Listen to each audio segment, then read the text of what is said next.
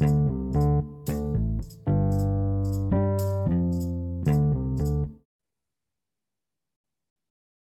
い、えー、始まりました、えー。今回はですね、えー、お金の健康診断というサービスをやっている400の中村仁さんに来てもらってます。よろしくお願いします。よろしくお願いします。じゃ最初にちょっと自己紹介をお願いしてもよろしいでしょうか？はい。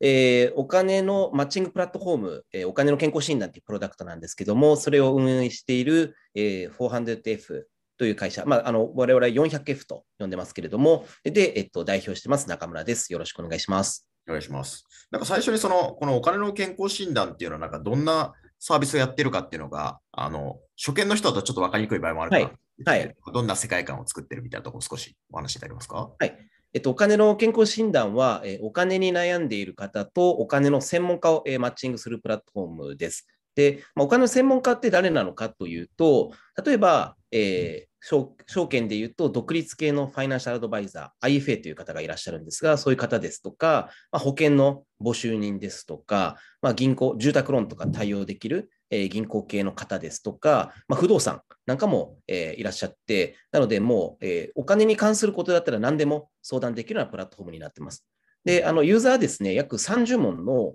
お金に関する、まあ、家計とか家族構成とか含めた、えー、約30問の定量的定性的な質問に答えてもらうと、それがデータベースに載ってですね、そのデータベースを見て、お金の専門家の方からアプローチ、スカウトをするみたいな、そういうふうな、えーと、マッチングモデルを僕ら提供してます。なるほど。これはなんか、あの、ユーザーさんがお金を払ったりするのか、その、なんかプランナーのお金専門家がお金を払ったりするのか、なんかどういうビジネスとしてなんか税理してるんですか？はい。えっ、ー、と、ユーザーからは、えー、我々はお金を1円ももらっていなくて、我々は、えっと、プランナー、お金の専門家側から月額利用料金、まあ、サブスクリプション型でお金をいただいてます。で、えっと、月額ですね、税抜きで14,800円っていうのを払ってもらうと、えー、月間20名にアプローチができると。で、もし20名以上アプローチしたい場合には、えー、1件あたり600円とかの従量課金が発生すると、そういうふうなモデルになっていて、うん、まあ、このお金を払ってもらっている理由は、彼らのマーケティング費用え新規顧客開拓とかのこう案件獲得の費用っていうものを代替して、えー、我々のところに使ってもらうみたいな、そういう感じになっています。うん、中村さんがなんかこのお金の健康診断っていうのをそのを通じなんかやりたいこととか世界観みたいなところってのはなんかどんな形になるんですか？あの結局、えー、お金の悩みってみんな少なからず持っていると思うんですね。でも、なかなかこれを簡単に解決するってことできないなと。なので、誰もが持ってるけども、なぜか解決に至ってないっていうですね、すごく、まあ、シンプルなんだけども、深い、えー、社会課題だなと思っていて、これをもうよりもっとこう、なんていうんですかね、カジュアルな感じにしたいというか、気軽にお金の相談できるっていうのをしたいなと。で、僕がやっぱりやりたいのは、もうユーザーに、えー、まあ、主権というか主導権がある金融業界っていうのを作りたいと思っていて、やっぱりこう、なんか金融業界って、うん、なんて言うんでしょうかね。えっ、ー、と、ユーザーが選択肢って少ないですし、よくわかんないっていうところで、こう情報の格差っていうのがまだまだあると思ってるんですね。なので、それをこう解消することによって、人々が、ユーザーが本当に、えー、自分の悩みを気軽に打ち明けて、でそれで解消して、えー、まあ、それで成り立っていけると。で、お金の専門家側も、そういうふうな、もしプラットフォームがあれば、こう、なんていうんですかね、えー、無理やり何かを買わせたりとか、なんかそういうふうなことがなく、本当にこうお金の相談したい人がいっぱいいるプラットフォームにいるので、まあ、その人に合わせた形でしっかりと提案すれば、え自分たちのビジネスも成り立つってなると思っているので、やっぱりこう、ウィンウィンな業界にやっぱりこの業界していかないといけないと思っているので、まあ、そういったところをこうユーザーにえー、まあ、中心にしたプロダクトとかビジネスモデルを設計して変えていきたいなと思ってるっていうところですかね。実際なんか僕らとまあ個人だったり会社の決算があって、まあ、税理士さんとかついてるけど、じゃ税理士さんがすべてのなんかこう金融の悩みを聞いてくれたりとか、専門性があるかっていうと、実はそんなことはないっていうことですね。そうですね。はい。まさに。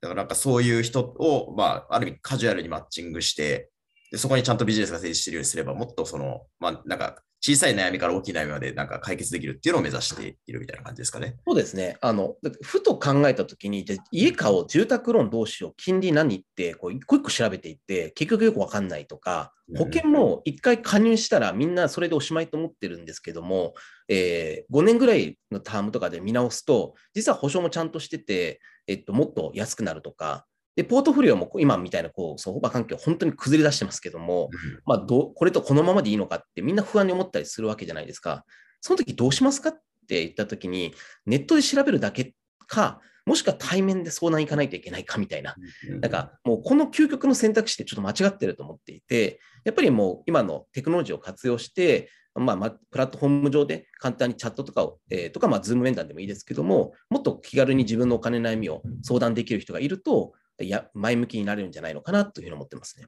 なるほどね。ありがとうございます。で、まあ、今日はあの、こういうまあサービスやっている、あの、まあ、400中村さん来てもらってるんですけど、あの、まあ、の野村証券からお金のデザインのまあ社長、あの、営業部長に入ったと社長になって、で、その後、あの、この 400FMB をしてっていう、結構まあ、あの、異色のキャリアというか、あの、ね、ユニークな、はい、うん、そもそもあと、なんて言うんだろう、起業する気は別になかったみたいな話を そうですね、はい、はい。してたと思うんで、なんかそういうちょっとキャリアの棚卸しを増したりとかする会にできたらいいかなというふうにまあ思っていますというところ、はい、で、最初その新卒野村証券になんか入られてますよね。で、そうです、ね、この時からなんか、ある意味、ある意味こう、いけてる、なんか、ビジネスマンだったみたいな感じなんですか？いやなので、あの、2005年に野村証券に入社して、で、あの、えー、普通に営業で、水戸支店っていうところに配属されました。で、3年間結局そこにはいましたね。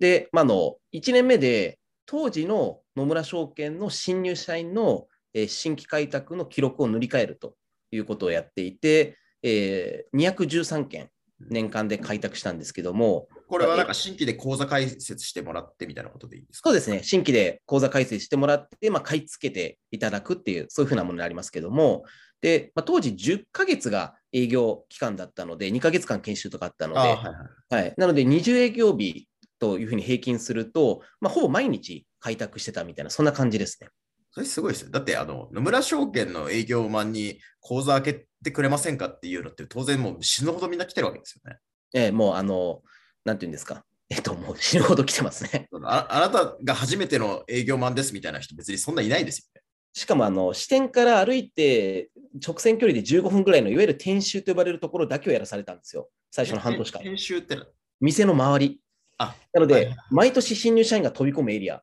を最初の半年間はそこしかダメって言われてずっとやってたんですよ。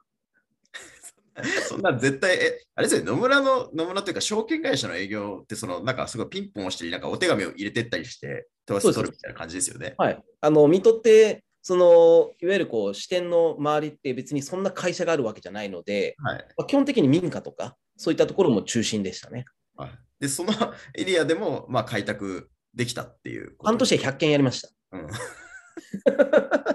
それはなんかなんでできたとか、どういう工夫があったってあるんですか？いや、もうこれ僕一番この1年目っていうのが、えー、二度と人生で戻りたくないぐらいしんどかった1年であるのと同時に、はい、あの経験があるからってなんですけど、先入観がもうすべて吹き飛んだんですよね。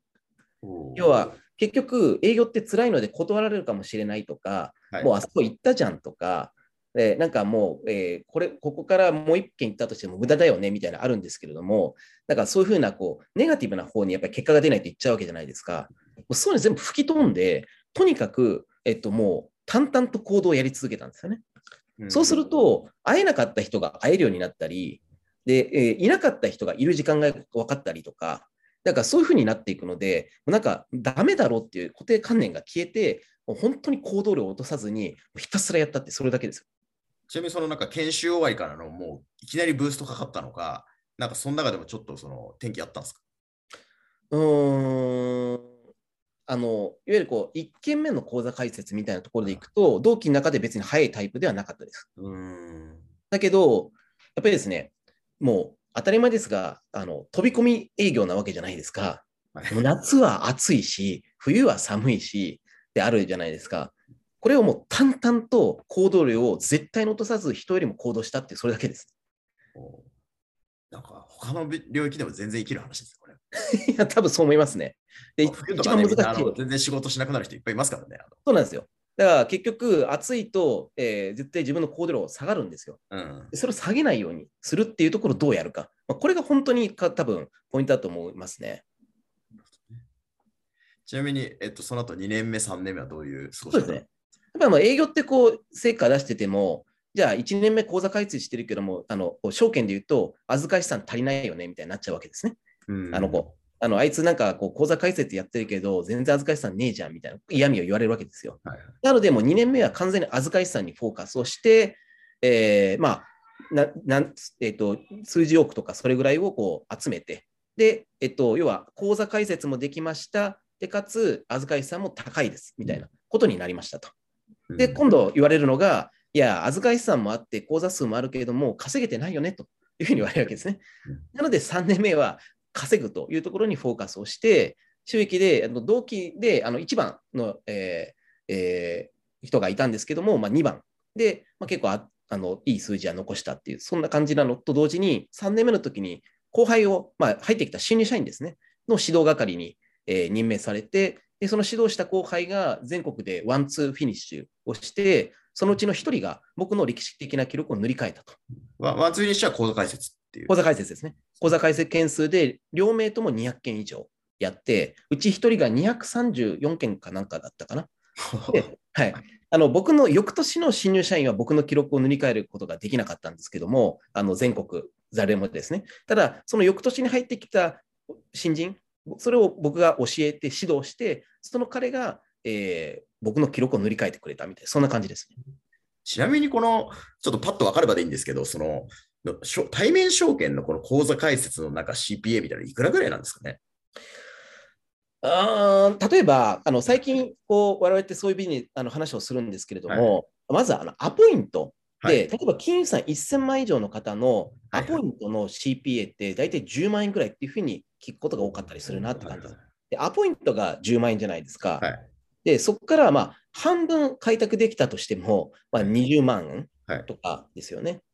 だからそういうイメージなのかなと。で、まあ、半分なんてなかなかなかったりすると思うので、3分の1だよねとかになってくると、多分、まあ、新入社員の人件費1ヶ月分っていうのが、まあ、新入社員1000万以上の人を1件開拓するのとほぼ同義なんじゃないのみたいな、そういうイメージかと思いますね。えーじゃあね、え213件かける20万みたいな、ざ雑な議論かもしれないけど、そんぐらいの価値はあるっていう意識と思いますけどね。すなの、で、あの、おなんていうんですか、200人分ぐらい働いたって感じですかね。よだって4000万ぐらいの、そうですよね。だから価値,、価値は、まあ、そういう本当に、なんだろう、うん多分営業現場にいるとそういう議論でそこまで言われないと思うんですけど、そうですねま。あ、そのぐらいの価値は貢献しているっていうのを、まあ、ご自身もだし、後輩にもまあできたっていうことかもしれない。いや、そうですね。いやはい結局、なんでしょう、こうエンジニアもそうですけども、あのいい営業を雇うと、10人前ぐらいだっていうふうにこう言われうんエンジニアもこう、ね、10人、えー採用するよりも1人のいいエンジニアみたいなことをこう言われたりすると思うんですけども、まあ、どのポジションも一緒なのかなと思っていて、今まさにおっしゃったように、こう1人でそこまでできる人間っていうのは、やっぱりそれな価値があるので、まあそういう人に来てもらう方が、やっぱり実は効率が高いんじゃないのというところは思ったりはしますね。確かにその、あれですよね、20件ぐらいの口座開設だったら400万で、もう最初の新卒のなんか年収ぐらいで、まあでも研修費とかしたら負けるねみたいな感じで、10そうですそうです倍結果を出せば、みたいな感じとかなり計算として合いそうですね。そうなんですよ。そういうことですね。なるほどですね。面白い。で、続いてその、あの、2008年からは、その、さこれ4年目ですかね？4年目からはニューヨークに行かれると思うんですけど、そうですねこの辺は、なんかどういう、こう、まあ、いわゆるどんなことがあったとか、まあ、なんかなんでそもそもニューヨークに行けたとか。はい。もともと MBA に行きたくて、で野村ってこう工房をやっていて、なんかかつての黄金パターンって3年目までに結果出して4年目から MBA 行って、で2年間学んで帰ってきて、えー投資銀行部門みたいな流れが多かったんですけども、えっと、僕もこう行きたいってやったんですけども、結果 MBA 落とされたと。でも、えー蓋開けたら、えー直接ニューヨークに行ってくださいみたいな感じになって、えっと、野村資本市場研究所というところのニューヨーク事務所で、この野村資本市場研究所っていうところはマネーフォワードの滝さんが、えっと、うんいらっしゃったところで、で2年間ですね、えっと、ニューヨークに行って、僕は、えっとにえー米国で、米国のリテール金融の調査っていうのをこうやってました。なるほど。これは、なんか、こう、調査っていうのは、なんていうんだろう、いわゆるリサーチなのか、なんかそういうヒアリングとかして、インタビューをその現地で重ねるとか、どんなことをするんですか？あもうですね、えっと、レポートも書いていて、野村資本省研究所、えー中村仁ってだ調べてもらうと、今でもこうレポート出てくるんですけれども、もう本当に現あの、えっと、資料を読み込んで、えー例えばそれをレポートにまとめるっていうこともあれば、もうインタビューをしてまとめるってこともあればっていうので、もう本当にいわゆるこうリサーチャーみたいなことをずっとやってました。うんうんうん。まあでも、地獄ですよ。3年間ずっと外回り営業やってた人間が、はいはいいきなり英語の、例えば海外の UFO とかってめっちゃ分厚いじゃないですか。うんうんメルリンチの UFO10 年分読んでまとめてねみたいなことをやるわけですよ。はい。いや、もう大変でしたよ、最初は。かつあれですよね、その、なんかで、最初の新卒とかじゃないからさ、研修みたいな感じじゃないですよね。え、ないですね。現場で慣れろみたいな感じですいや、もうあの、赤ペン、いわゆるレポート書くじゃないですか。はい赤ペン先生じゃなくてもあされるんですけども、もう全部赤みたいな。なるほどですね。で、まあ、あのそういう経験もして、まあ、非常に貴重だなという感じですけど、で、滝さんと会ったのがかなり大きいっていうのもあの聞いてたんですけど、なんか滝さんとはその当時、なんか、まあ、どんな人だったか、どういう会話をしたってありますか？滝さん、本当天才です。ビビりました。僕、あの、同年代で、あんな、こう、けんちあの知識も深くて、金融に対する愛情みたいなのが強い人間、出会ったことがなくて、もう一番の衝撃でしたね。あもう人物としてちょっと衝撃を受けたいや、もう人物として衝撃ですし、人もすごくいいんですよ。あまあそうですよね。もう滝さんは本当に僕の、まあ、人生のあのこう、まあね、転職する時もそうですけども完全に滝さんの出会いっていうのは僕の人生のターニングポイントの一つですよね。なるほどですね。うん、素晴らしい方です。なるほどで、その後は戻っ、まだ日本に戻ってきてですよね。そうですね。あの、えっと、帰国してきて、最初マーケティング部っていうところに配属されたんですけども、えーやっぱりですね、野村のこうえリテールの中枢って営業企画と呼ばれるところなんですね。なので、そっちに行きたかったので、行かせてくれって言いました。なるほどですね。この時は、あの、なんかまたどういう経験を積んだとかってありますか？そうですね。あの、えっと、今、うちの関西区をやってくれている多田さんという、えー当時野村のリテールの社長でと、あと、えー当時は、えっと、経営企画担当役員で、その後野村の、えー社長になって、今、日本証券業協会の会長をやっている森田さん、まあ、この2人の直下で働いていて、でお二人はの自由人と呼ばれていたんですけれども、日常業務は何もやらなくていいと。で、野村証券の5年から10年後の未来予想図を、えー世界中の金融を見て考えろというふうに言われまして、えー年間上限予算なしで、好きな時に上司承認なしで勝手に好きな国に行っていいという意味不明な特権を与えられていまして、で、2ヶ月に1回本当にいろんな国に行ってですね、その現地の金融機関調査して、で、金融ってどうあるべきかみたいなところで、で、帰国してそういうのをまとめて報告したりとか、まあ、最後、えっと、結局、まあ、なんですかね、3年間いたんですけども、野村証券がどこを、えー注視しとくべきかみたいなところのまとめもして、当時僕が楽天、あのいわゆる顧客ネットワークを持っているところっていうのが、金融業界に入ってくると、えっと、非常に野村証券の立場危うくなるっていうことで、えっと、EC で楽天、ポイントで CCC、で、えっと、リテール、まあ、あの実店舗というところでセブンイレブン。うんこの3つが金融を、まあ、特に証券とかも本気でやってきたら、あの野村証券、本当危ないと思いますよみたいな、そういうまとめをしてたっていうのはありますね。うん。それ2000それが2010年とか。えー、2010 10年、11年ですね。はい。はいで、それでいて、だから今ね、楽天証券が急進してるみたいな感じだったりするんですね。いや、だから当時、楽天証券とかを見ていて、なんで伸びてないのか不思議だったんですよ。で、楽天グループからのこのクロスセルで、実は当時とかってまだ伸びてなかったんですよね。うんところが今見たら、あの IR 資料見たら分かるんですけども、やっぱり楽天グループ経営とか、楽天経済圏からの顧客網がものすごい出来上がってきてて、ついにこうフィットしたんだなと。うん。いうところですよね。だからあのご合理的に考えて、それいいじゃんと思ってても、ユーザーがまだその便益を感じてないところに、まあ、コロナとか含めてくると、経済圏の強さが来るんだなみたいなところを思っていて、まあ、そんな単純にビジネスはあの組めたからとか、経済圏持ってるから伸びるわけじゃないみたいなのは、まあ、お金デザインの時にも実は学んだりしたんですけども、やっぱりこうユーザーもは持っときながらも、どう便益を差しに行くかみたいなところをちゃんと考えないといけないんだなっていうのと、タイミング、時乗りを得られるかどうかみたいな、なんかそういう感じはすごい、あの10年間、こう、繊維見てる、あの見てると、えー面白く感じてますね。その2010年前後ってちなみにそのフィンテックみたいな言葉ってあったんですか？えーなかったです。なかった。多分あの僕の中ではそんな聞いてなかったですね。じゃあ、研究対象はそのフィンテック企業っていうよりはもう本当にこう、先進的な、なんかわかんないですけど、ゴールドマン・サックスがデジタル部門でどうやってるとか、そういう感じだったってことおっしゃる通りです。それです。なるじゃあそこから結構、まあ、時代も変わりましたね。その、まあ、フィンテックが多分一個大きいと思うんですけど。そうですね。時代は大きく変わったんですけども、10年前とかに調査とか頭の中で思い描いてたようなものっていうのが今起きてるなっていう、そういうイメージはありますね。いいですね。もちろんあの、そこからだいぶ発展したものもありますけれども、根幹となるところは実はあんま変わってないのかなとかってなりますよね。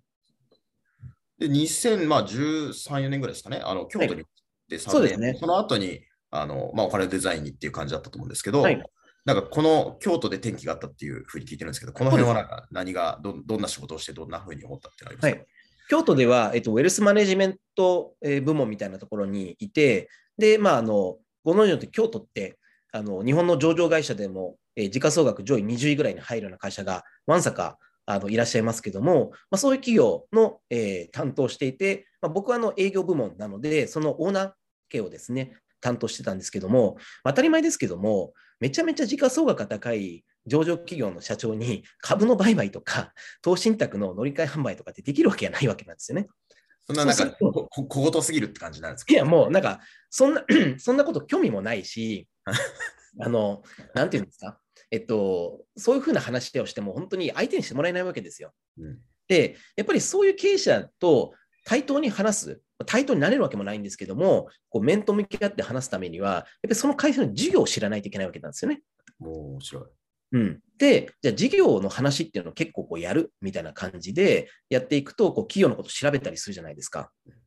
で、まあ僕もともとリサーチもやっていた、あの経験させてもらってたので、まあそういう会社の IR 資料とか、まあ決算書とかを読んで、今後こういうこと考えてるんですかとか、ここってどう思いますみたいな、そういう話を結構やってたんですよね。そうすると、すごい気に入られて、経営の、なんかこう、野村としてどう思うみたいなところとかの相談にも発展していって、で当時、野村の、えっと、支店長がこう部門間交流みたいな形で、えーまあ、IB から来てた人で、でその支店長がこう面白がってくれて、僕はアウト、まあ、いわゆるこう、えっとインサイダー関連を扱えない部署という意味でのリテールのアウトなんですけども、だったんですが、オーナーのグリップを握りすぎていたので、まあ特別にこう、陰案件にちょっと絡んで、オーナーと、まあ、橋渡しとかオーナーの意見聞いてこいみたいな、なんかそんな感じをこうやっていて、で、まあ、正直ですね、例えば本当に上場してる意味ありますかみたいなことをオーナーに面と向かって言ったこともあったりとか、すごいね。上位、近すぐ上位どころでみたいですね。いや、でも、なぜかというと、やっぱおこう上場会社のオーナーとかになっていくと、本当に厳しい意見言う人って少なくなっていってると思うんですよね。うん、でそこを一担当者が言うと、ぶち切れられるんだけども、でも、えっと、オーナーのことをめちゃめちゃ考えてるっていうのを僕はすごいやってたっていうのを知ってくれてるので、結構本音で話してくれたりしたんですよね。うん、面白いですね。で、そうなると、なんかこう、ビジネスで成果を出すには、もう IB、まあ、いわゆるインベストメントバンキングと PB、プライベートバンクの掛け合わせ、もう人として活躍するんだったらもうそれか、もしくはも IT も調べたりしてたので、えープライベートバンキングと IT、PB×IT、この2つしか多分金融業界って生き残る道ないなと、まあ、証券業界ですね、道ないなと思ってたっていうのが、えっと、僕は当時考えてたことですね。確かにその、まあ、リテールのその証券マンとか、あとはなんだろう銀行も個人向けの人たちっていうのは、そのお客さんの事業がどうかっていうことよりは、その自社の商品がどうかだけで、ある程度仕事できちゃううんっていうのはあるかもしれませんよね。そうですね。うん、まさにその差が、それこそ IB が持ってたりとかしなければいけない差かもしれないですね。でも、お客さんのことを考えて、うんこの、こう、間違ってたとしてもいろいろ提案したりとかすると、感謝されるんですよね。そうですよね。感謝されると、いわゆる産休オーダー来るんですよ。うんうん。先ほどだから、あの本当に楽にビジネスが実はできるんですよ。だから必死に売り込みをしてると、いやいやいやって言われるんですけども、必死におやや役に立とうと思って行動してると、なんかありがとうっていうことで、じゃあなんかやっとこうかみたいな感じになるんですよ。だから最後の方、僕ほとんど営業してないですよ。だそれこそなんかレベル高かったりする人の方がなんか恩を返そうとかって気が結構あるってことだあると思いますね。あの本当に中途半端にやってたら、全然相手にされないですけども、本当に。に全神経注いで、えーその人の役に立ちたいと思うディールを作りに行ったり、紹介したりとかすると、本当にいろいろとこう、あの、えーまあ、ギブギブギブギブギブアンドテイクぐらいになると思うんですけども、最後のテイクをすごいやってくれるっていうイメージですね。なるほど。で、まあ、そういう経験を経て、その PB×IB っていうのが一つテーマだったみたいですけど、それをオカルデザインにまあ移るタイミングがまあ割とすぐ近くで来るわけじゃないですか。なんかこの時は何があったっていうそう感じですね。だね、2015年ぐらいに次のこうキャリアを考えていて、で、僕は IB にやっぱり行きたいと思ったんですね。で、それで力を鍛えることによってより自分としては成長できるなと思ったんですけども、えー結局、公募を受けて IB に行かせてもらえなくてですね。で、そんな時にあのマネーフォワードの、えー辻社長、辻さんから電話がかかってきて、まあ、オカンデザインっていう会社、えっと、知ってるって言われて、まあ、当時僕は実は知らなかったんですけども、あの谷谷守さんがやってる会社っていうことで、谷谷さんはもちろん存じ上げていて、僕、子供をアイザックに入れたいというふうに思っていたし、で、あと、ライフネット生命は大好きで、えっと、ライフネット生命が上場する前に岩瀬さんに、えー野村証券に来てもらって、で、野村証券のリテールの役員全員に対してですね、えーネットかける金融はこうやるべきだみたいな、こう、あの、プレゼンをやっていただいたりとかということで、まあ、なんか普通にサラリーパーソンやってた谷谷さんに、えーこうお会いするなんて機会ってほとんどないと思ってたので、うん。すごいありがたいなと思って谷谷さんにお会いしに行ったっていうのが、えっと、最初のきっかけです。うん。その時はなんか、あの、うちに来てもらえませんかとかなのか、ただ優秀な人に会おうとか、なんか、どんな形だったんですか？えっと、当時は、えーまあ、なんていうか、品定めだとは思うんですよね。うん、だって、ね、言っても単なる証券パーソンじゃないですか。はいはい。で、でえっと、話を、えーして、で、えっと、谷谷さんともう一人、当時、えっと、CS をやってた坂田さん、坂田君という僕は呼んでるんですけども、えーっていう2人と僕で3人で面談というか、まあ、ランチをして、あので、その、えっと、ランチの時に、えーこうロバードとか、えっと、が発展するにはどうしたらいいと思う？みたいな、そういうディスカッションをして、で、まあ、そこで多分、なんか面白そうと思ってもらえたのか、まあ、面談来てよみたいな感じで、えっと、何人かと面談したっていう、そんな感じですね。うん。なるほど。それで、えーっと、まあ実際入ることになるわけじゃないですか。なんか決め手がありました？あの、結局、僕はあの IB に行きたいと思ってて行かせてもらえなくて、で、まあ、自分の今後のキャリアみたいなところの、えーまあ、ルートも野村の証券の中だと見えたわけなんですね。ちちなみにその当時何歳ですかね？えーっと、2015年ですから7年前だから33とかそれぐらいか。うんうん。なので、まあ、10年間ぐらい自分がどういうキャリアを歩むかっていうのがほぼ確定したなっていうことがちょっとあって、まあ、正直ですね、面白くないと思っちゃったんですよ、うん僕は。あの、なんでしょう、修正コースに乗るんでしょうけど、まあ、本当面白くないなと思っちゃったっていうのがあって、だからやっぱりチャレンジしたかったんですよ、いろいろと。ちなみに僕はあの、あれですよ、あの、ジンさんみたいにエリートコースじゃなかったんですけど、最初の会社ではい40歳、50歳の人がこんな感じかと思ったら、うーん、見えないって思ったのは同じような感じかし僕は25ぐらいの時にあの最初の会社辞めてますけど。そうですね。まあでもまさにそういう時が転機になるわけですね。はいそうですね。で、えっと、えーで、じゃあ辞めるってなった時に、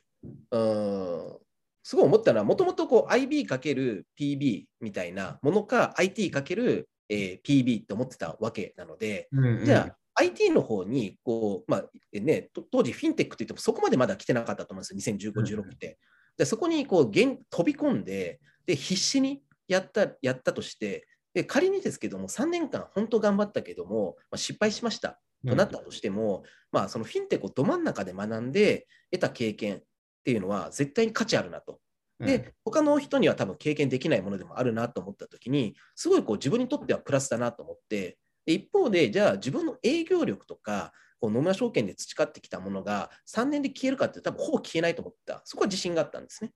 そうすると、辞めるっていうリスクが皆無だなと思って、うんまあ、別に辞めてダメだったとしても、もう一回野村証券さんお願いできませんかって土下座しに行ったら、まあ、やってくれるか。ダメだったら他受けに行ったら、まあ、やってくれるだろうっていうふうに思ってはいたので、なぜかというと、やっぱり営業これまでやってて、で、かつフィンテックで、えーいろいろやったので。となると、これチャレンジしない手はないなと思って、なんか全、なんていうんですか、こう、転職とか、僕初めての転職ですし、しかもあの、大手から大手とかじゃなくて、大手からいきなりベンチャーみたいな転職だったんですけど、まあ、不安はほぼなく、いきなりサクッと辞めますみたいな、そんな感じになったってところですね。と当時何人ぐらいですか、お金です何人ですかね ?2、30人だったような気がします。うんうんうん。で、営業部長で最初入った。そうですね、営業部長です。それいきなり営業部長ってのは結構評価されてたってことに結果になるんですかね？うん、誰も営業がいなかったっていうのはありますね。ほぼ当時はエンジニアの会社みたいな感じですか？エンジニアとか、あの金融の専門家、うんうんうんあの金融商品を蘇生しているので、うんうんえっと、例えば、えー運用の人とか、うんうんえー口座開設をどういうふうにやるかとか、コンプライアンスとか、そっちが多くて、本当に純粋に営業だけをやってるっていう人は誰もいなかった気がしますね。じゃあ、一人目営業で営業部長になってっていうのは、まあ、ある意味チャンスでもあったし、まあ、まあ、結果論だったかもしれないですけど、そういう機会を得たっていうことですよね。そうですね。はい。このこの営業っていうと、そのいろんな意味ががあると思うんですけど、このお金のデザインにおける営業ってどんな営業なんですか、そうですね。お金デザインにおける営業はこう B2B2C を実現するに向けての、えー例えば地域金融機関、地銀ですとか、まあ、それこそあのお金デザイン、ドコモさんと提携しまししてますけども、ドコモさんとかとの提携をまとめるみたいな、そういうふうなのが営業ですね。うんうんあじゃあ、営業と言いながら、なんか結構事業開発、まあ、一般的には事業開発とかに近い、まあ、そうですねったっていう感じですかね。めちゃめちゃ事業開発、あの直接なんか商品を売るっていうわけではないですね。事業開発をずっとやってたって感じです。なるほど。これはなんか、この時は、なんか、なんか大変だったのか、やっぱりそのフィンテックが波が来てて、結構いろいろスムーズに進めたなとかなのか、どうどうでした？いや、もうなんか、そういうふうな考え、云々よりも、やっぱりこう、ね、言っても野村証券から来たって、そこそこいろいろとあるとは思うんですよね。なんていうか、こうやっぱり期待されるわけじゃないですか。うんまあね、野村証券という会社がこう営業めちゃめちゃできるとかっていうのはみんなある程度知ってるわけなので、結果出さないといけないってプレッシャーの方があって、もうなんかこう、必死でしたね。本当にあの、オフィスには別に当時、こう別にリモートワークとかうんぬんとか、そんななかった時代ですけど、週1回、1、2回しかオフィス行かないで、それ以外はずっとこう出張とか営業をずっとやってましたね。なるほどねそれはもうち地方も含めてあったからっていう。日本も含めて、もう本当にもう、ものすごい出張してましたね。えーこれでも一人営業だと、あの、まさになんか、すごい一人で動き回ってたのか、結構、その、なんか仕事の仕方もこう、スタートアップに来たときに、なんか、なんかあんまり慣れない感じとかもなんかなかったですか？うーん。えっとですね、これ僕がタミヤさんから言われて、もう本当に Day1 からそうやったんですけども、えっと、野村証券でやってきたことってほぼ価値ないと思ってねって言われたんですね。いいですね。で、それが本当正しいなと思って、別になんか俺は野村でやってきたんだとかって意味ないと思ってて、うんうんなので、もう自分が合わせに来ましたね。おーそれこそあの僕最初の方、あの京都から東京だったので、うんうん家なかったので、普通に寝袋で会社に寝てましたし、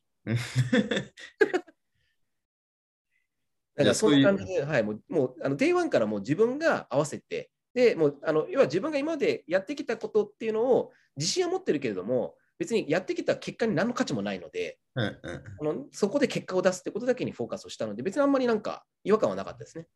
じゃあまあそういう中でのその当時のや、まあ、役員とかと何をやってどう進めるかってことはかなりその別に自分がこう自由にやったっていうよりはまずその彼らの仕事の仕方とかに合わせにいって結果を積んでいったみたいなところが強いっていう。もうコミュニケーション量は増やした上で、僕のミッションが何なのかっていうのを確認して、そのミッションの達成のためだけに動いてましたね。うんうんでもなんかこの最近その僕結構変わってきたと思うんですけどその変わってきたのは大手からスタートアップ来る人でも結構活躍でき初期から活躍できる人増えたとは思うんですよここ数年で。でうんなんか人材レベルが上がったりとか、その、まあなんかノートとかそういうので上発信されてるからレベルがあったと思うんですけど、なんかまさにその、昔は結構前の会社で実績あったんでみたいな感じで、ちょっと売り合うみたいな人は結構多かったっていう認識がありますね、その3年あ前そうなんですね。そうえだからそでその時の差分って何かっておっしゃるように、その会社が何をやるべきなのかとか、そのそういうのにちゃんと合わせに行ったりするとか、メンバーとのコミュニケーションをちゃんとして最初スタートするかっていうので、なんか、ね、ワークする人、ワークしない人っていうのがなんか結構出るなっていうのは、なんかそれは今でもそこでこう、課題になってる人いそうだなと思うんですけどね。はいあもうめちゃめちゃ思いますね。そこはあの逆に今、自分の今会社経営してますけども、はいそれもすごくやっぱり意識して、えー他のメンバーにいろいろと伝えたりはしていますね。うんうん。やっぱ入ってくる人でも、なんかそういう社員コミュニケーション最初できないで、なんかちょっとくすぶってる人も出ちゃうみたいなことを、もう出ない、まあ出ないようにやったりとか、そういうのを意識してるんですか？逆に言うと、我々の場合って思いが、えっと、自分の思いでやりすぎるっていうことがあの違うケースもあるなと思っているので、えななんでかっていうと、やっぱり我々みたいにまだこう大きくない会社に来てくれる人って、うちのなんていうんですかね、やろうとしていることとかにすごいこう賛同して、えー転職を決めてきてくれるわけじゃないですか。うん。そうすると、やっぱり自分はこういうことをやりたいとか、こういう思いに賛同しましたって来るんだけども、じゃあ中でやっていることって何なのっていうところを理解して、うちのやり方とか、うちの進め方に合わせた形でやんないと、絶対ですね、歯車が狂うんですね。うんうん。で、優秀な人をポイッと放り投げて、あとはやっといてねってやると、後からいろんな問題が起こるケースっていうのを僕は結構見てきているので、どんな優秀な方であろうと、基本的にうちの物事の進め方、コミュニケーション方法、目指す山の登り方に基本沿ってもらう。で、そのやり、その中で自分の能力を最大限発揮してほしいっていうふうに言ってますね。そういうスタンスをその、なんて言うんだろうな、こう社長がその採用慣れてなかったりとか、まあ、あとはその来る側の人が、まあ、当然不慣れな場合って結構ね、こう、なんかこう、自然とぶつかっちゃって、うまくいかないみたいな、結構いろんな会社起きてはいると思うんでね、なんか、多分、はい。うん。やっぱりお金デザインで経営させてもらったっていうのはめちゃくちゃ大きいですね。うんそこでいろんな学びがあったので。であの、2017年3月にそれこそお金で社長になったじゃないですか。はいこれはなんか社長になるタイミングはこう、なんである意味社長になったのかとか、なんか最初から実は社長お願いねみたいなのが初期からあったとか、なんかそのあたりでどうだったんですか？あの最初から社長お願いにはないです。で、ただこう、社長にななるかもしれない、えー候補の一人ではあったのかなっていうところは正直思っています。うん。で、まあ、あのインの、えー、とお創業者、え2名って、まあ、シニアだったので、まあ、ちょっとこう、えっと、ビジネスをブーストというか、グロースさせていくために、まあ新しい体制になろうねっていうところで、何名か候補がいて、でその中で、えっと、最終的に選ばれたっていうところですかね。じゃあその時のなんかポイントって何だったと、なんか振り返るとあるとかあります？どういうスタンスでやってたから、うんまあ結果そうなったとかって。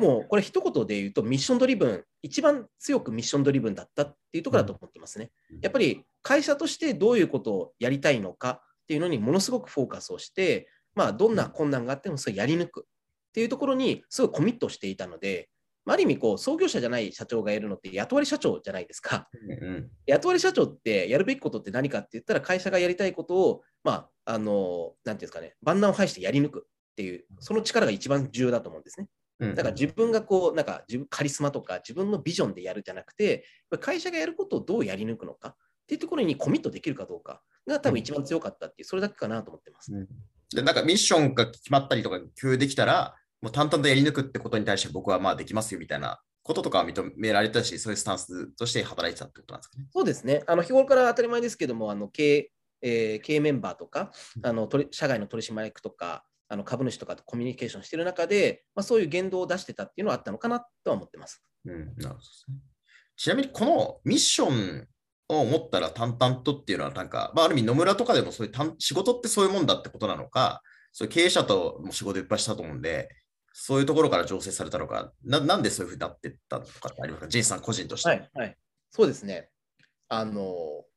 まあ、当たり前ですけども、その京都の時に担当してたお客様ってもう有名人も含めてめちゃめちゃいっぱいいて、そういう人たちってあの主語自分じゃないですよね。やっぱり会社とか社会っていう言葉が主語になるわけじゃないですか。俺がすごいなんていうね、あの自家総額上位の人っていないわけですよ。当たり前ですけど。主語自分じゃない、いいっすうん。で、でも、主語自分の人ってベンチャー界隈もめちゃめちゃ多いじゃないですか。ね。はいはい。うん、でも、それは違って、やっぱりよくこう会社の器、社長以上に大きくならないって言われてると思うんですけども、あので器が社長っていうわけではなくて、そもそも全員がこう会社の、えー、とミッションとかを自分ごとにしてもらいたいなっていうのがあって、うん、で、なんかみんなが自分のことだと捉えてミッションとかを進んでいくと、絶対にその会社って強くなるじゃないですか。うん。で、かつ、なんか別に僕、自分が自分がって思ってなくて、それよりも会社がどうなっていきたいかとか、で会社が大きくなることの方が絶対的に喜びなはずなので、なので、それをこうやってるっていうところですかね。なので、経営者からの学びもあるし、やっぱり会社を大きくする、会社をこう、なんていうんですかね、成功させるって言ったときに、自分で主語にするんじゃなくて、まあ会社を主語にした方がみんながあのやりやすいっていうところがあるのかなっていうあの気持ちがありますね。なるほどね。で、まあそこからままた1年後ぐらいですかね。1, うん年、あれ、MB をしたタイミング3年間ぐらい、3年後です。あ三年後2017で社長就任して、2020年の7月に MB をしているので、はい。はいその、まあ、ちょっとお金での無用曲折あった部分は多少なりあるんですけれども、はいはいまあ、実際その、今、中村さんはその、お金デザインの子会社だった会社を MBO して経営されてると思うんですけど、まあ、この MBO までちょっと話を飛ばしたいんですが、うん。こうなんか MBO してやるっていうのと、なんか多分外に出て会社をやるっていうのが、まあ、いろんな選択肢は多分実際そのチャレンジをするって観点だとあると思ってて、そうですね。まあ、。その時にこう、まあ、まさにミッションをじゃあどういうふうに定義したとか、まあ、含めて、なんかどういう意思決定でこうこういうこう MB, MB をするっていうのはあんまり語られないケースだと思うんで、はい。なんかどういう意思決定だったんですか？いやー、これはもうめちゃめちゃ悩みましたし、えー本当にいろんな人に相談させてもらったんですけども、まあ、やっぱり あのベンチャー経営者はこう生存者バイアスがあるなと思ってて、皆さん自分がやった方が早いっておっしゃるんですよ。で、それはえっと、もう自分でゼロから会社やった方はいがいいってことですね。でもうそれはもうその通りだなと思うんですよね。何のしがらみもなく自分で作ってもう一回やる方がいいよねというのはさ当然なんですけども、やっぱり、なんですかね、僕が当時、えー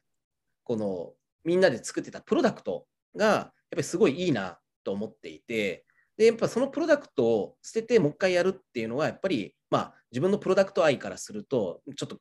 嫌だなというのと、あとやっぱりメンバーですね。本当にいいメンバーだったので、まあ、彼らと一緒にやりたいなとっていうふうに思ってたっていうところがあったので、まあえー、と辞めて起業するんじゃなくて、やっぱりこの会社っていうのを、えっと、買わせてもらって、でこの会社を、えっと、ぼもう一度、えーまあ、僕の場合の経営者として2度目っていう形でグロースさせていきたいなっていうに至ったっていうのが一番大きいところですかね。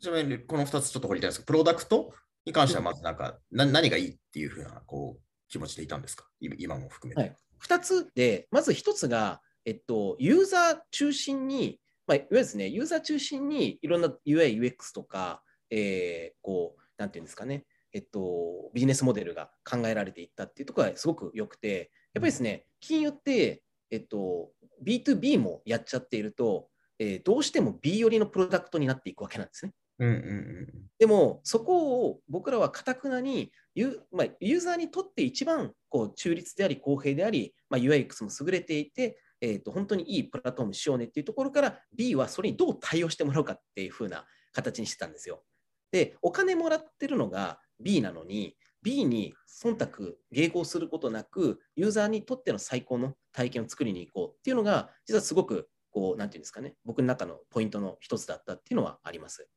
で、えっと、もう一つが、えー、なんかですね、こう、今、金融業界と IT の関係って、なんか、金融機関とか金融のパーソンが IT を必死に使うみたいなうん感じの世界観だと思っていて、で、それって本当に生産性高まるわけじゃなくて、その人の能力にすごく IT とかテクノロジーが、えっと、依存してしまうわけなんですね。なぜかというと、IT 使えなかったら結局その人の生産性高まらないみたいな、そういう状況になっちゃっていて、だからいつまでたっても、この生産性の向上っていうのがないのかなと。で、まあアフターデジタルなんかは僕すごい好きなんですけど、あの本ですね。うんアフターデジタルの中で書いてるこの IT の中に人間が内包されるようなプロダクト設計とか思想がすごくやっぱりこう人の生産性を解放するなと思っていて、でそういった方向をこう僕らとしてやろうとしていたので、まあこれはすごい可能性あるなっていうふうに感じたっていう、まあ、ユーザー中心と、まあ、テクノロジーの中に人を内包する、この2つが組み合わさったっていうのがすごい良かったなと思ってます。これ例えばなんか対面証券とあのオンライン証券があったら、対面証券が IT 化していくっていうのは限界があって、まあ、IT なら IT を前提にもうこう会社を作ったりサービス作ったりとかってしないと、完全には転換できないみたいな意味合いとか近いんですか？そうですね。もう抜本的にプロセスから何から何まで、えっと、うんテクノロジーを中心として、えーどういうふうにあるべきかっていうのを考えないと、絶対に今までのモデルから抜け出せない、まあ、イノベーションのジレンマみたいなことが起こるので、うんあの無理だっていうところはありますね。そういう意味では、まあ、あの、まあ、いわゆるこうリテールとか対面的な事業、証券もやってた経験もあるけど、やっぱ IT なら IT の中でこうゼロベースで作っていく世界観っていうのにこう可能性をすごい感じていたし、そういうプロダクトを実現できていたんじゃないかと思ってたってことですね。そうですね。はい。なるほど。であとメンバーの方でいくと、メンバーって僕もあの通させていただいて、まあ、もう半年、うん8、9ヶ月が経っていて、そうですねなんかまあ優秀な方が本当に多いなっていうのはあるんですけど、これはまあそもそも MBO した時で何人ぐらい？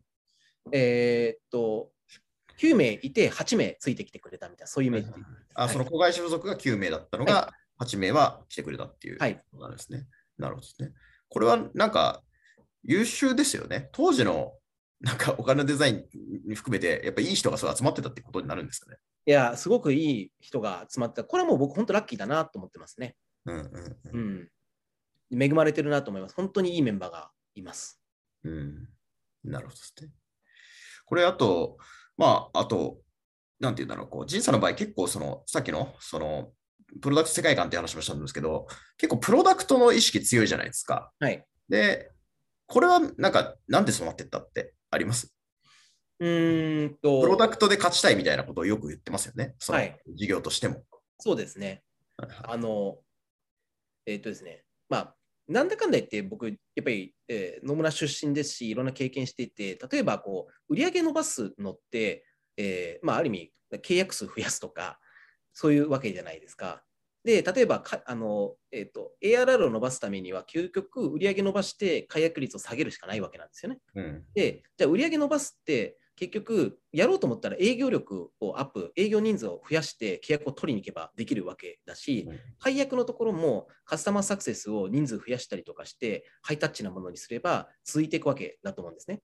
ただし、これは僕の考えでは、えっと、いつか絶対に天井にぶつかってしまう。結局、その営業力頼みだけで売り上げ伸びてもすぐに止まっちゃうし、で、解約に関してもそうなんですけども、こうハイタッチとかでやりすぎたりとかすると、人数増やしてなんかこうサポート充実とかってやっていると、まあ、究極なんですけどね、結局、不満とかがユーザーの中に溜まってるのに、こう解約しない状態を作ってるだけっていうものだと思っていて、これって必ずグロースが止まると思ってるんですよ。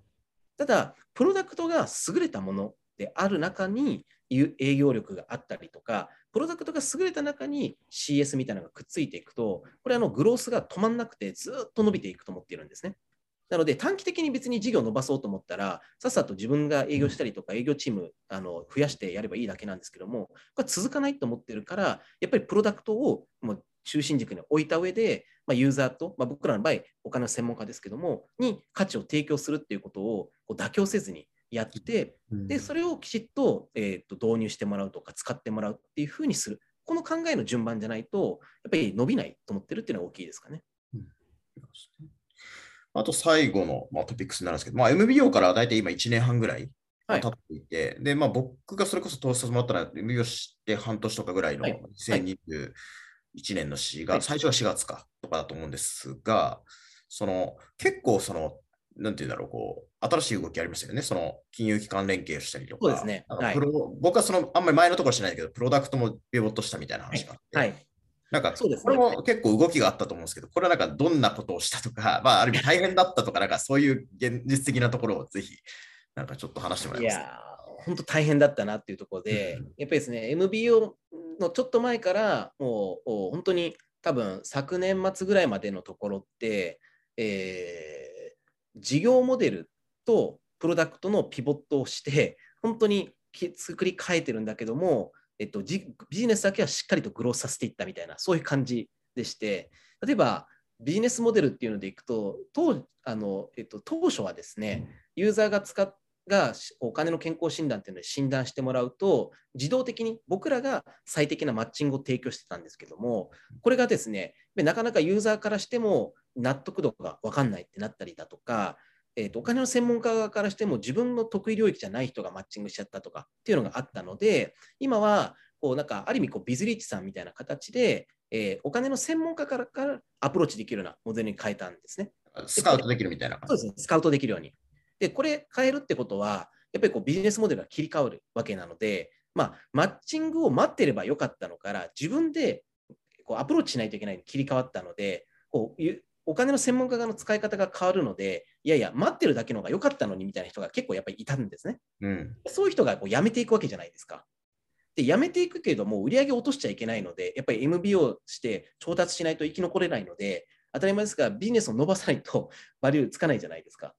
なので、新しいプロダクトに切り替えたときに、きちっと,、えっと売り上げを落とさないように、えー大手を取りに行くとか、そういうことをやったりとかをしていて、で、えっとまあ、プロダクトをアップデートするとき、ビジネスモデルっていうと、その生き残るっていうときに、結構大口を獲得して、えーとこう売り上げもですね伸びていったんですね。ただし、その一社への依存度が結構高かったんですよ。で、これも堅実じゃない、あのえー健全じゃないなというふうに思って、っと、この1年半ぐらいで、実はそこの依存度ってもうかなり高い比率だったんですけども、今ではもう1桁台の売上依存度に変えて、で一方で、えっと、僕らでいくと SBI 証券さんですとか、楽天証券さんですとか、共通ポイントサービス大手のポンタさんですとか、あとは、ヤフーファイナンスさんですとか、こういったところとの、提携も実現しに行ったと。うんで、やっぱりですね、フィンテック、お金のデザインで経営している時に思ったんですけども、フィンテックの一番、もしあの B2B2C であろうと、マルチサイドプラットフォームであろうと、何をやるにしても、一番難しいのが、いかに安い CPA でユーザー獲得できるかっていうところなんですね。で、日本って、やっぱりですね、あのもうえーっと、マーケット、まあ、1億2000万人って言ったらそこ、そこ大きいかもしれないんですが、もう似たようなカテゴリーのサービスが多すぎて、ユーザーからしたら、はっきり言ってどれかいいかって分かんないので、結局 CPA って大体同じになっていくんですね。はいはい。あの業界分析のノート書いたりしてますけども、いろんな業界の CPA 見てても、あのあるカテゴリーにおいてはあんまり CPA って変わらないなっていうふうに結論を設けていて、自分たちだけが特別に CPA 安くなるってことはないと思ってたんですね。で、一方でこう、なんか最近見てたら、あのアンドリーセン・ホロウィッツのブログなんかで、なんかエクセレントなフィンテック企業は、ベストなパートナーとプロダクトがあるかみたいなこと書いてあって、うんで、やっぱりですね、お金デザインの時に思ったんですけども、こういいパートナーがいると、圧倒的に CPA が安くなると。うんで、僕らの、ただし、じゃあそのパートナーが組んでくれるためには、彼らの課題を僕らが解決しているプロダクトであるかっていうのが重要なわけじゃないですか。うんなので、それを作って、そういった大手とえ提携することによって、僕らの今の CPA、ユーザー獲得の CPA って破格的に安いんですね。うんうんで、それで、えっと、もうユーザーがいしあのこうしっかりと来るっていうのを作って、で、あのそれに、えーすごく魅力を感じてくれたプランナーがどんどん来てくれて、えっと、ビジネスモデルも切り替わって、で、圧倒的なやっぱりネットワークがあるので、まあ、結果としてのモートみたいなものも、まあ、あの要はそこ、他と組ま組まれることがない限りにおいては、そこからの流入って僕らがある意味こう全部獲得できるわけじゃないですか。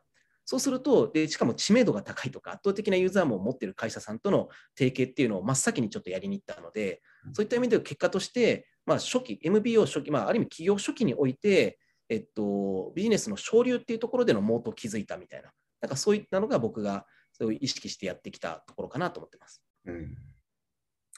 でも本当に、ね、僕が投資したのが4月で、そこから8、9ヶ月経って、一応売上月次3倍ぐらいになってるんで、なってますね。なんはい。かそのよくなんかモデル転換して、新しいことってそのすぐに結果出ないじゃないですか。はい。そこはなんかまあすごいなと思いながら。はい。そうですね。でもこれ、やっぱりですね、僕云々っていうよりも、やっぱりメンバーだと思っていて、あのさっきもこうは腹落ちみたいな話をちょっとしたと思うんですけども、あの僕らってこうドキュメント文化で、えー例えばプロダクトの方向性とか、えっと、事業戦略とか、まああのえっと、木下さんもあの倍積してもらってますけど、取締役会とかって、なんかパワポ一切何も使ってなくて、うん全部文章なんですよね。で、その文章を全員、あの例えばプロダクト今後こうやっていこうみたいなとか、ビジネス戦略こうやっていこうっていうのは、全部僕らが文章にして、でその臨読会っていうのをやってですね、で全員その文章を読んでもらって、でもう率直に意見とか違うっていうこともどんどん言ってもらってるんですね。で、それで最後のまでこう納得して進むっていうことをやっていて、ちょっとあの一見すると時間かかったりですとか手間かかるなっていうのはあるんですけども、えっと、それが終わった後の事業スピードとか、みんなのそのある意味ミッションへのコミットメント度合いがめちゃめちゃ高いんで、なので、ある意味僕が本当何もしなくても事業が勝手に進んでいくみたいな、だからそういう状態になってるんですよね。うんうん。うん、だからやっぱり、なんでしょうね、こう、一人でビジネスなんかできないので、いかにメンバーが自分事として捉えて、で、自分はこれにコミットしてやっていくんだっていう状態を作れるかどうか、で、そういうふうにそれを楽しんでもらえるかどうか、なんかそういったのがやっぱり重要だなっていうのをつくづく思いますね。わかりました。はい。まあちなみに、あの、ちょっと聞いてみたいんですけど、スカイランドから投資受けて8、9ヶ月ではいどうですか、いや、もう最高でしょ。いやでもあのちょっとうさくさいよ、それは。あれですよね、あの 2, あの、えー、2つあって、1つが、えっと、一番やっぱり僕らがこう良かったのは、出資してくれるのと同時に、うちの弱点を木下さん、すごい言ってくれたじゃないですか。はいはいうん、あの要は、チャンに関してのところとか含めて。で、こういう方向性やっぱりやんないといけないですよねっていう話し合いをして、で実際に今それやって、めちゃめちゃ実はあの、えっと、お金の専門家側にバリュー感じてもらってるっていう状況になってきたんですね。でそういったところでいくと、未来を信じてくれてるのと同時に、うちの弱点を、えー結構あのなんていうの、がっつり言ってもらったっていうところは、すごい良かったなっていうのが一つと、あと一つは、あの CX を2人 あの紹介してくれていて、たまたまね。これはやっぱやばいですね。えー何かっていうと、やっぱり幹部採用が最も大変で最も重要で、それを社内メンバーだけでやるのって、ビジネスやりながらで、しかも初期でいうとめっちゃ大変なわけじゃないですか。でそこをこう一緒にやってもらったっていうのは、すごいいいですね。まあでもあれですけどね、あの、いわゆるこう、自社で、あの、自社の方で面接してもらった人を、ちょっと一応面接してもらいますって僕にこう言って巻き込んでもらってたんで、うんなんか、あ、こういう人よりもっとまあいい人もいるだろうとか、もっとこういう人にも会おうみたいな、そういうアイデアが出たのは、なんか僕も巻き込まれたからできただけで、なんかすごいこれを全社に投先できてるかっていうとそういうわけじゃなかったりするんで、なんかやっぱりこう、なんやかんやこう、うまく巻き込まれてるなっていう印象は、まあ、あります。そうですね。いや、あの、皆さんご存知か分かんないですけども、木下さん、意外と保守的なので、意外と慎重なの。フライング投資してる割にはすげえ慎重なので、あの、ちゃんとコミュニケーションしないとあのいけないっていうところですね。まあね、あの攻めすぎじゃないですかってよく言ってるかもしれないですね。あの地に足がついてるっていう言い方がいいかもしれないですけど、なので、なんかね、変に僕らも吹かすことなく、ちゃんとやってはいますけど、それでも、それが果たしてっていうところは、すごいやっぱりこう、ね、ぜあの問答をしたりするので、まあ、それはすごいやっぱりいいですよね。わかりました。はい。ということで、まあ、あの今回は、えー中村仁さんの、まあ、いわゆるこう、プロフィール大解剖的な感じでできたと思うんですけれども、はい。まあ、ぜひ、あの、まあ、こう、結構やっぱりミッション大事にしてるとか、メンバー大事にしてるっていう、多分そういう軸が、ミッション、プロダクト、うんまあ、メンバーみたいな戻し方なんですかね。そうですね。すごいいいかな。はい。